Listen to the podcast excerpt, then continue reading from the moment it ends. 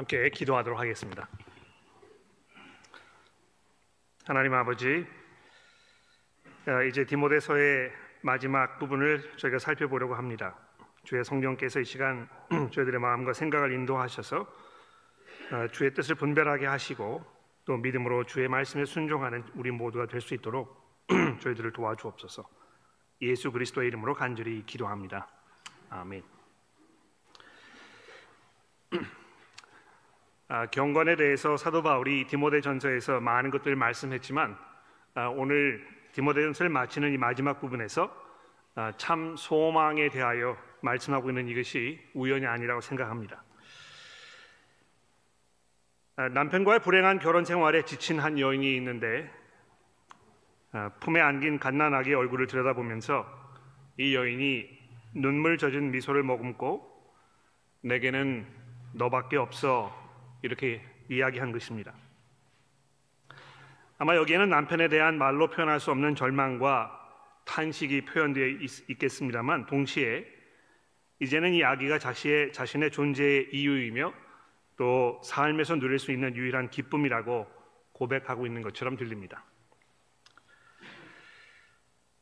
또는 연애를 시작해서 사랑이 점점 무르익어갈 때 남자가 애인에게 내겐 이 세상에서 너뿐이야 이렇게 속삭였을 때 그는 그 여자에게 자신의 모든 것을 바치려는 결연한 마음의 준비가 되어 있음을 알림과 동시에 이 여자가 없는 세상에서는 그 어떤 만족도 행복도 기쁨도 기대할 수 없다는 것을 고백하고 있는 것입니다.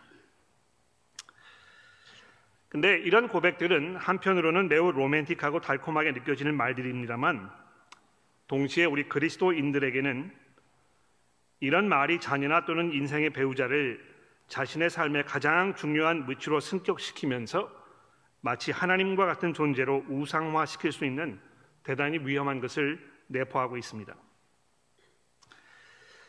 어, 예수께서 이렇게 말씀하셨죠. 무릇 내게 오는 자는 아, 자기 부모와 형제와 아, 자녀와 더욱이 자기 목숨까지 미워하지 아니하면 능히 내 제자가 되지 못할 것이다. 이렇게 누가복음에서 말씀하셨는데 어, 예수께서 이렇게 말씀하셨을 때 우리에게 절대적인 헌신을 요구함과 동시에 오직 그분께서만이 우리의 모든 필요와 소원을 채워 주실 수 있고 오직 그분 안에서만 우리가 인간 본연의 참된 삶을 살 수 있는 진정한 만족이 있음을 약속하고 계시는 것입니다.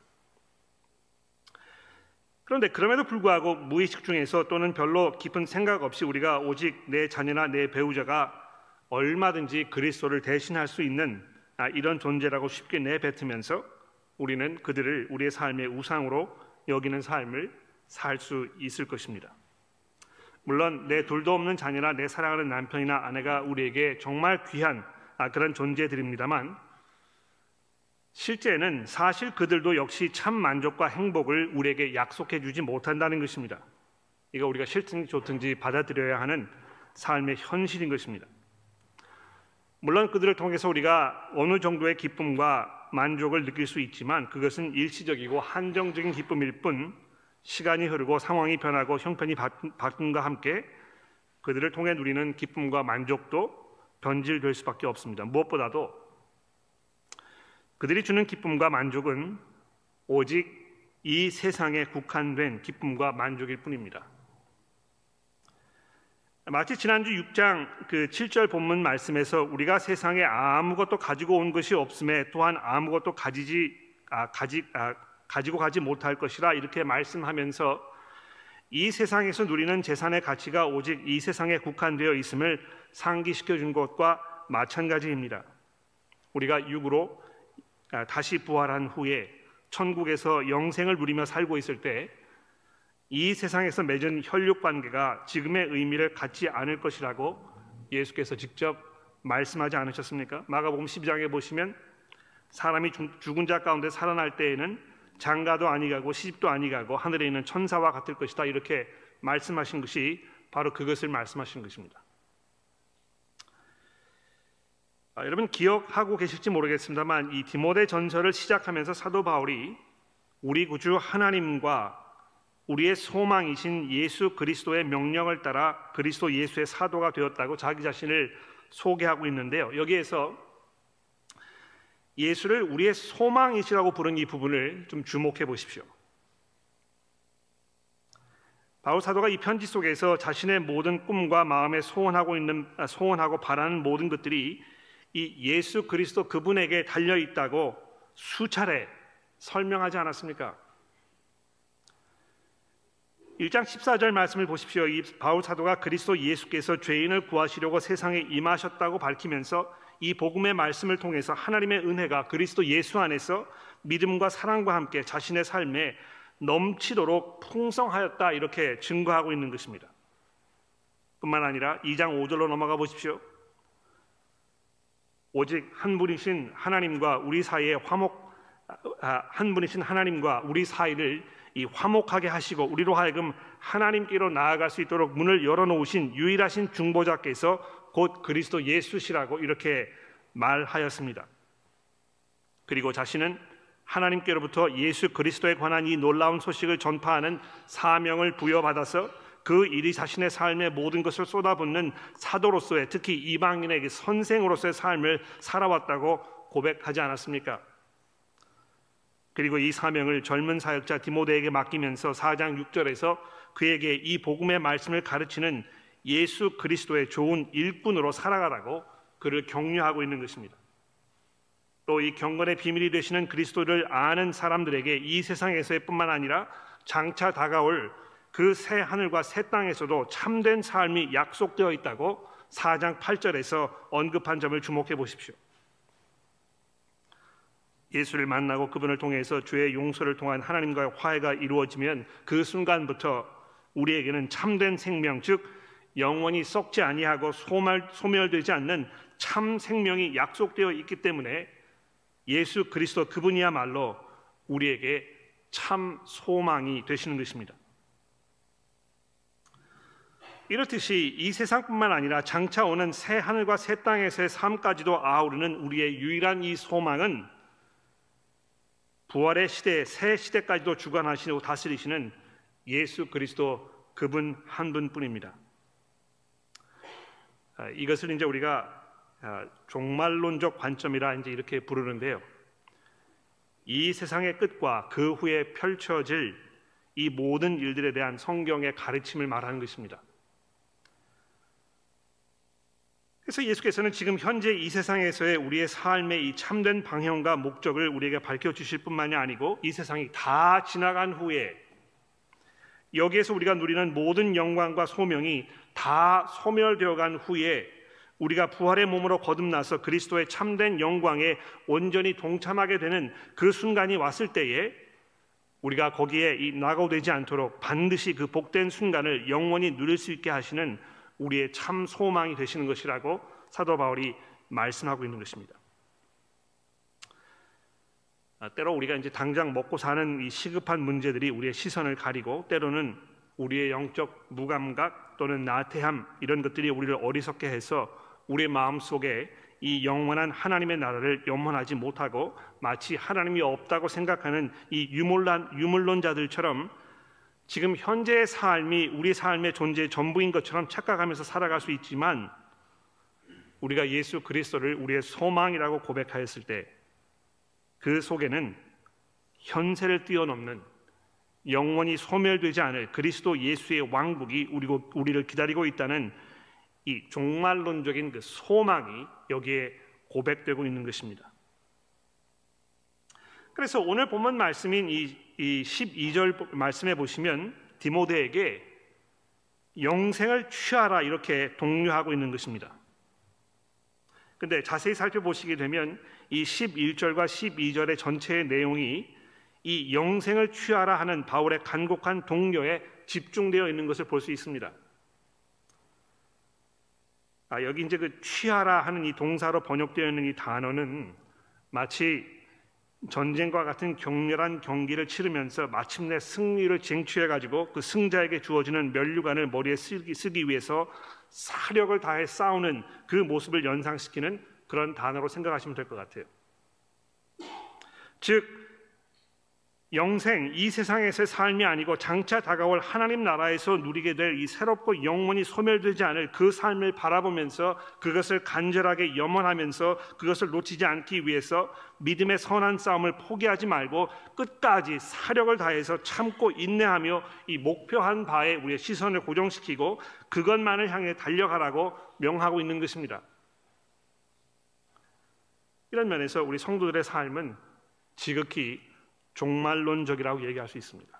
내가 과연 이 마지막 순간 그리고 세상이 멸망한 후에 다가올 새 하늘과 새 땅에 나의 모든 시선과 나의 모든 이 힘과 이런 것을 집중하면서 살고 있는 것인가? 그래서 사도 바울이 12절 마지막 부분에 디모데에게 내가 바로 그것을 위하여 부르심을 받았다고 또 많은 사람들 앞에서 이 영생에 대하여 내가 설명하고 가르치고 그들을 격려해 오지 않았느냐고 이렇게 되묻고 있는 것입니다. 여러분 여기서 잠시 우리가 걸음을 멈추고 이 영생에 대해서 한번 생각해 봅시다.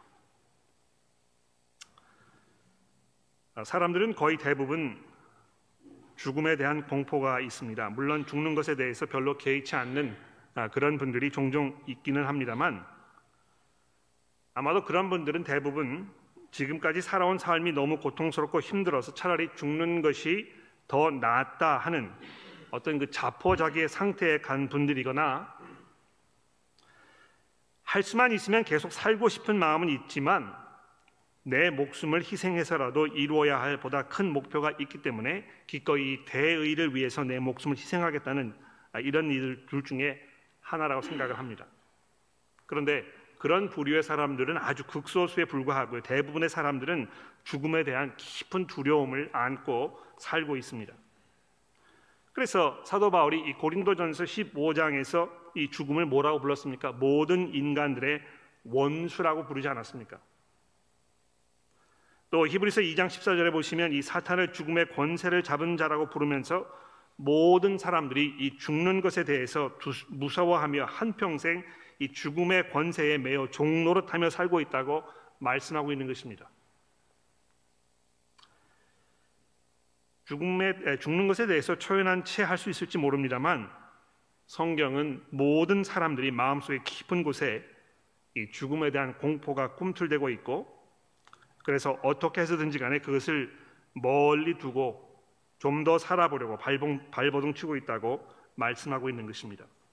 우리가 뭐 식단을 잘 조정 식단을 잘 조정한다든지 적당한 운동을 통해서 건강을 유지하는 것이 물론 노년의 아주 현명한 그런 삶의 선택이긴 합니다만 동시에 이런 모든 수고와 노력은 어떻게 해서든지 죽음을 좀 지연시켜 보려는 발버둥이고 안간 힘을 쓰는 어떤 면에서 애초롭게 그지없는 무모함이라고 말할 수밖에 없습니다. 그러니까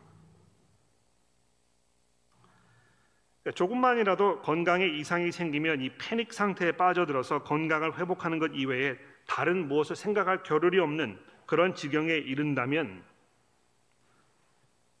건강의 문제로 인해서 마음이 우울해지고 걱정과 염려하는 마음을 떨쳐버릴 수 없는 상황까지 간다면 이 죽음의 권세에 매어 종노릇한다는 히브리서의 말씀이 얼마나 적절한 그런 설명인지 충분히 이해가 가는 것입니다.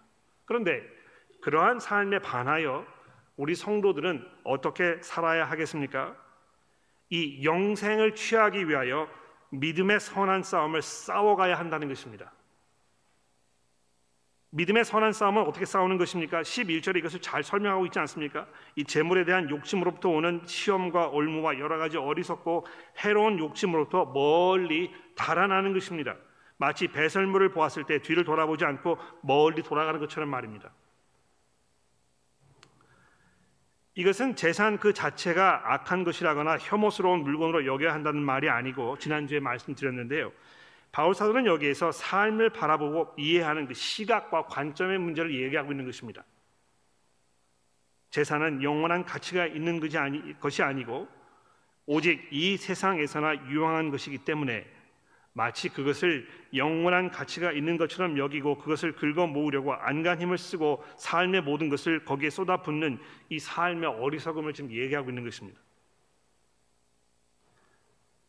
그래서 이 재산에 대한 왜곡된 시각과 관점이 얼마나 치명적인 결과를 가져올 수 있는지를 경고하면서 바로 그것들로부터 멀리 그 도망치라고 말씀함과 동시에 11절 마지막 부분에서는 의와 경건과 믿음과 사랑과 인내와 온유를 따르라고 이렇게 명령하고 있습니다.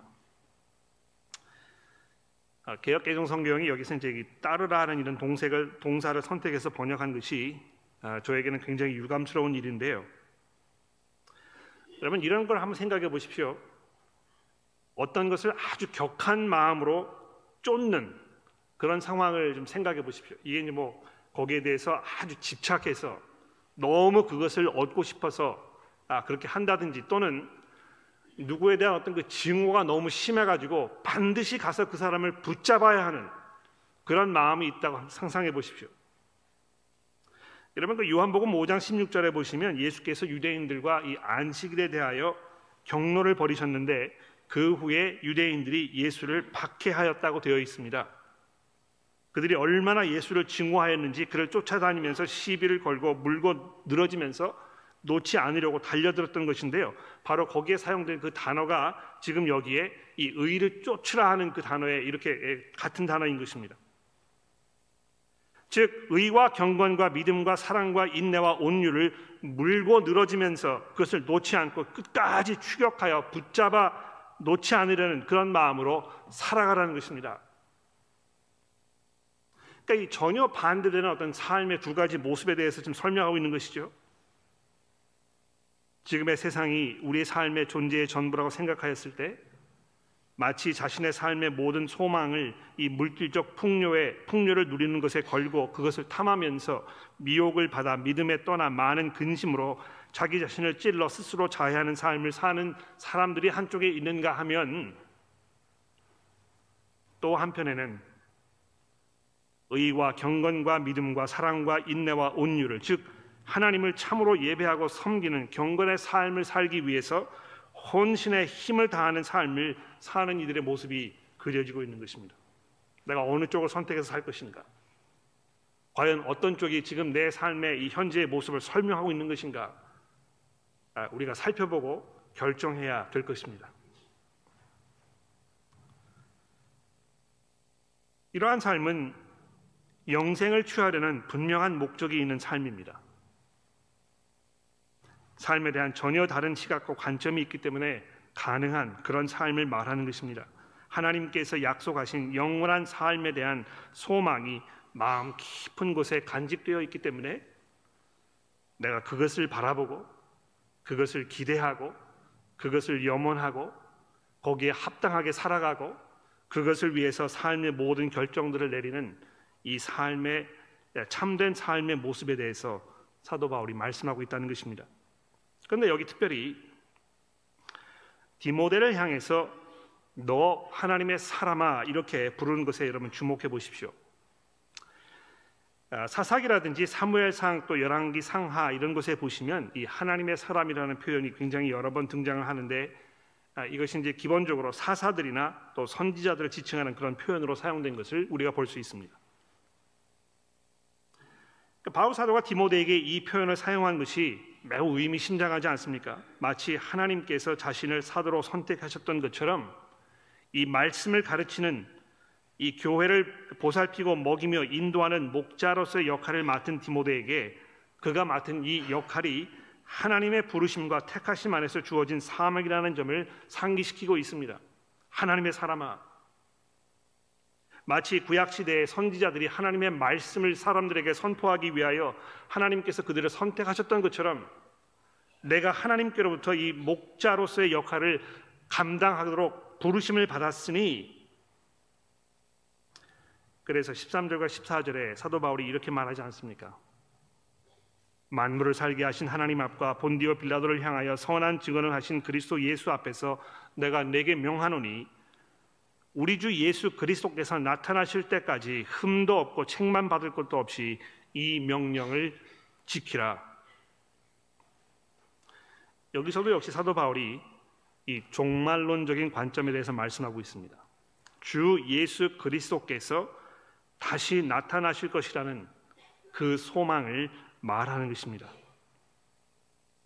디모데가 목자로서의 역할을 혼신의 힘을 다해서 감당해야 하는 그 이유는 주 예수 그리스도께서 다시 오실 것이기 때문에 그 때가 되었을 때 디모데는 그리스도 앞에 나아가서 자신의 사역을 평가받게 될 것이기 때문에 내가 그것을 기억하고 내게 맡겨진 이 일을 책망받을 것이 없는 자로서 잘 감당하라고 명령하고 있는 것입니다. 그래서 이 편지의 맨 마지막 부분에 디모데에게 이렇게 마지막으로 당부하고 있지 않습니까? 디모데야, 망령되고 헛된 말과 거짓된 지식의 반론을 피함으로 내게 부탁한 것을 끝까지 지키라. 이것을 따르는 사람들이 있어 믿음에서 벗어났느니라. 은혜가 너와 함께 있을지어다. 바울 사도가 고린도전서 5장에서 이 사역자로 부름을 받은 이들뿐만이 아니라 모든 성도가 다 반드시 그리스도의 심판대 앞에 나아가게 되어 각각 선악 간의 그 몸으로 행한 것을 따라 심판을 받게 될 것이라고 했던 그 말씀을 여러분 기억해 보십시오. 하나님의 사람으로 사역자로 부름을 받았기 때문에 이것을 기억하고 이것을 잘 감당하라고 말하는 이 사도 바울의 그 명령을 통해서 여러분과 저는 일반 성도들로서 역시 동시에 하나님의 그 심판대 앞에 나아가서 우리의 삶을 보여드려야 하는 그 순간이 있게 될 것이라는 사실을 우리가 마음속에 기억하면서 우리가 최선을 다하여 의와 경건의 삶을 살아가야 한다는 것입니다. 그리고 마지막으로 사도 바울이 이 편지를 마치면서 이 세대의 부한자들에게 또 이렇게 명령하고 있습니다. 10절 말씀 읽어볼까요? 내가 이 세대의 부한자들을 명하여 마음을 높이지 말고 정함이 없는 재물에 소망을 두지 말고 오직 우리에게 모든 것을 후히 주사 누리게 하시는 하나님께 두며 선을 행하고 선한 사업을 많이 하고 나눠주기를 좋아하며 너그러운 자가 되게 하라. 이것이 장래에 자기를 위하여 좋은 터를 쌓아 참된 생명을 취하는 것이니라. 여기도 보시면 이 종말론적인 관점에 대해서 얘기하고 있습니다. 그렇죠? 이 세대의 부한자들에게 뭘 명하고 있습니까? 재물에 소망을 두지 말고 그렇죠? 그리스도 예수께서 우리의 참 소망이 되시기 때문에 그분에게 모든 희망을 걸 것이고 재물에 소망을 두지 말라는 것입니다. 왜 그렇습니까? 정함이 없는 재물이라 이렇게 되어 있지 않습니까? 아, 정함이 없다는 말이 이제 조금 그 이렇게 마음에 확 와닿으실지 모르겠는데요. 이 바탕이 없다는 것입니다. 그렇죠? 그러니까 여기에다가 뭐를 의지해 가지고 거기에 뭘 쌓아 올리게 되면 터가 분명하지 않아서 이게 끝까지 유지될지 그렇게 되지 않을지 우리가 장담할 수 없다는 것입니다. 어, 수년 전에 그 GFC (Global Financial Crisis가 이렇게 생겼을 때 얼마나 많은 사람들이 순식간에 자기가 그동안 쌓아 올렸던 그 모든 재산들이 아, 안개처럼 사라져 버렸는가 이것을 경험하면서 아, 경악을 금치 못하지 않았습니까? 경제라는 제가 뭐 경제를 잘 이해하지 못합니다만 경제라는 것이 사람이 생각하는 것만큼 그렇게 기계적으로 간단하게 아, 잘 돌아가서 모든 것을 우리가 예측하고 그래서 아, 거기를 통해서 많은 수확을 우리 마음껏 누릴 수 있는 그런 성질의 것이 아니라는 것을 우리가 이미 경험을 통해서 잘 알고 있지 않습니까? 아무리 경제를 많이 공부하신 경제학자들도 세상이 돌아가는 삶에 대해서 많이 연구하고 생각하고 또 이것을 조사하지만 그들마다 다 생각이 다르고 또 이 현재의 문제를 해결해야 하는 해결책에 대해서도 제각기 다른 방법으로 사람들의 마음을 움직입니다. 아무도 모르는 것입니다. 어떻게 세상이 돌아갈지에 대해서. 마치 많이 재물을 쌓아두면 그것이 우리에게 평안과 안정을 가져다 줄 것이라고 굳게 믿고 있지만 지난주에 제가 말씀드렸듯이 예수께서 비유를 통해서 말씀하시기를 하나님께서 오늘 저녁에 내 생명을 거두어 가시면 내가 쌓아놓았던 그것이 누구의 것이 되겠느냐고 말씀하셨던 그 경고의 말씀을 주목해 보십시오. 거기에 소망을 두지 말고 오직 우리에게 모든 것을 후하게 주사 누리게 하시는 하나님께 두라. 또 19절 말씀해 보시면 바로 이렇게 하는 것이 장래에 자기를 위하여 좋은 터를 쌓아 참된 생명을 취하는 것이니라. 여기 이제 그 이 참된 생명이라 이렇게 아, 표현되어 있는 이 부분 보시게 되면 이것이 그 장래라는 그 단어와 이렇게 연결되면서 역시 이것이 영생에 대하여 말하는 것이 분명합니다.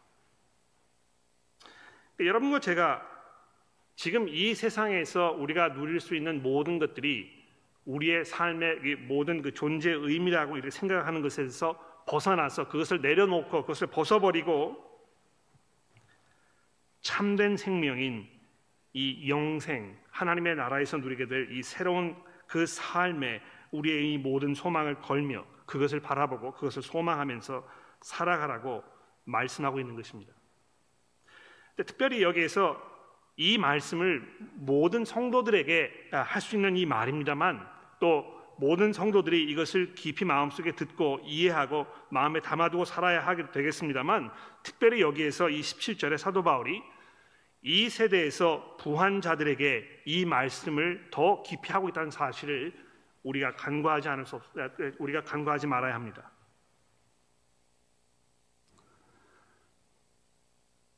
이 세대의 부한 사람들이 누구인가? 제가 여러 번 말씀을 드렸는데요. 내가 부한지 아닌지 평가해 보려면 가장 좋은 방법은 내가 내 스스로를 부하게 생각하고 있는가 아닌가랍니다. 이 세상에서 이그 풍요로운 그런 재물을 모아놓은 사람들은 결코 자기 자신이 풍요로운 그 재산 아, 이것을 모아다 생각하지 않는다는 것입니다. 계속 부족한 마음이 있어요. 만족하지가 만족할 수가 없는 것입니다. 왠지 모르게 불안하고 왠지 모르게 좀 더 모아야 할 것 같고 왠지 모르게 그렇게 해야만 나에게 참된 만족과 행복이 있을 수 있는 것처럼 이렇게 자꾸 생각하게 된다는 것입니다. 없는 사람들은 없는 사람들대로 재물에 대한 소망이 자기의 마음을 흔들어 놓아서 마치 그것을 쟁취해야만 지금 누리지 못하는 이그 만족과 행복을 내가 누릴 수 있는 것이라고 생각하지만 많이 가지고 있는 사람들도 역시 마찬가지로 똑같은 그런 불안과 염려 가운데 살고 있다는 것이 인생의 어떤 그 역설적인 내용인 것 같아요. 만족스럽지가 않은 것입니다.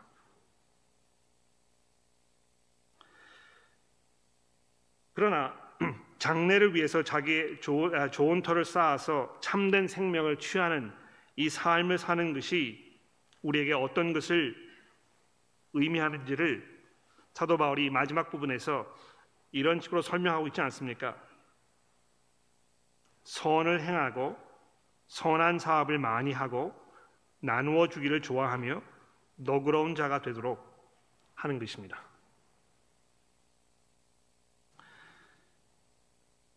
어, 제가 알고 있는 많은 성도 여러분들 가운데에는 정말 그 베풀기를 좋아하고 즐겨하고 정말 이것을 어, 삶의 소명으로 생각하며 사시는 분들이 많이 있습니다. 필요한 사람들의 그 필요를 아무도 모르게 도와주거나 또는 복음 사역을 위해서 아, 자기에게 주어진 하나님의 그 은혜를 풍성하게 베푸는 일에 대해서 아, 그렇게 인색하지 않으신 분들이 우리 가운데 많이 있다는 것입니다. 제가 이것을 그 생각하면서 모세의 삶의 모습을 돌아보았습니다.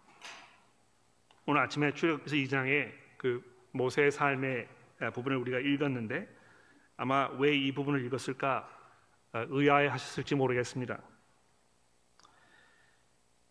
이 출애굽기서 2장에 등장하는 모세의 삶에 대해서 히브리서의 저자가 이렇게 우리에게 설명해 주고 있습니다. 모세가 장성하여 바로의 공주의 아들이라 칭함을 받기를 거절하고 도리어 하나님의 백성과 함께 고난 받기를 잠시 죄악의 낙을 누리는 것보다 더 좋아하고 그리스도를 위하여 받는 수모를 애굽의 모든 보화보다 더 큰 재물로 여겼으니 이는 상 주심을 바라봄이니라. 아, 이것이 모세의 삶이었다는 것입니다. 애굽의 공주의 아들이라 칭함을 받기를 거절하는 이 일이 그에게 결코 쉬운 일이 아니었을 것입니다. 정말 부족할 것이 없고 모든 권세와 모든 영광을 자기 손에 다 쥐어 아, 아, 짊어지고 세상을 호령하면서 살 수 있는 그런 모든 상황과 여건이 자기 눈앞에 있었을 것입니다. 그러나 그것을 다 접어두고 오히려 하나님의 백성과 함께 고난 받는 것을 더 즐겨했다고 더 더 나아가서 그리스도를 위하여 받는 수모를 애굽의 모든 보화보다 더 큰 재물로 여겼다는 이 모세의 그 시각, 그의 그 사고 방식, 아, 삶의 방법, 자기가 이 가지고 있는 그 삶의 철학 이런 것을 생각해 보라는 것입니다. 내가 영생을 생각하면서 그것을 가장 귀하게, 가장 소중한 것으로 여기면서 그것을 얻기 위하여 내가 최선의 노력을 다하고 내게 주어진 하나님의 사람으로서의 사명과 역할을 끝까지 수고하는 그 헌신의 삶의 모습이 얼마나 복된 것인가. 그것을 통해서 우리가 참 경건에 이르는 삶의 지혜가 있다는 이 디모데 전서의 말씀을 우리가 기억하면서 아, 오늘 시리즈를 마쳐보려고 생각합니다. 우리에게 참 소망이 되시는 영원한 소망이 되시는 우리에게 썩어지지 않을 이 참 생명을 주시는 그분에게 우리의 모든 소망을 걸면서 지금 우리의 새 삶이 그분의 그 부르심에 합당한 모습이 되도록 우리가 최선을 다하는 성도들이 되기를 간절히 기도합니다. 기도하겠습니다.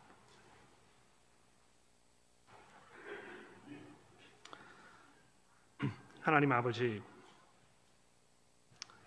저희들로 하여금 눈을 들어 부활하신 그리스도께서 앉아 계시는 그 하늘의 보좌를 바라보게 하시고 또 하나님께서 정하신 그 때에 그분께서 모든 영광과 권세로 전사들과 함께 저희를 만나시기 위하여 오실, 오시는 그 날을 기다리며 바라보게 하여 주옵소서. 그분께서 우리에게 주시는 그 영생의 약속을 우리가 취하며 또 그 삶을 살기 위해서 현재의 삶에 우리가 새로운 시각으로 종말론적인 삶의 방향으로 아, 우리의 삶을 유지 이어갈 수 있도록 저희를 도와주시고 교회 안에서 우리가 성도로 서로 교제하면서 이 사실을 서로에게 아, 상기시키며 또 그러한 삶을 사는데 앞장서며 본을 보이며 또 그러한 삶이 우리에게 주는 이 복된 삶의 모습을 모든 사람들과 나누는 참 경건의 삶을 살아갈 수 있도록 우리 모두를 인도하여 주옵소서. 예수 그리스도의 이름으로 간절히 기도합니다.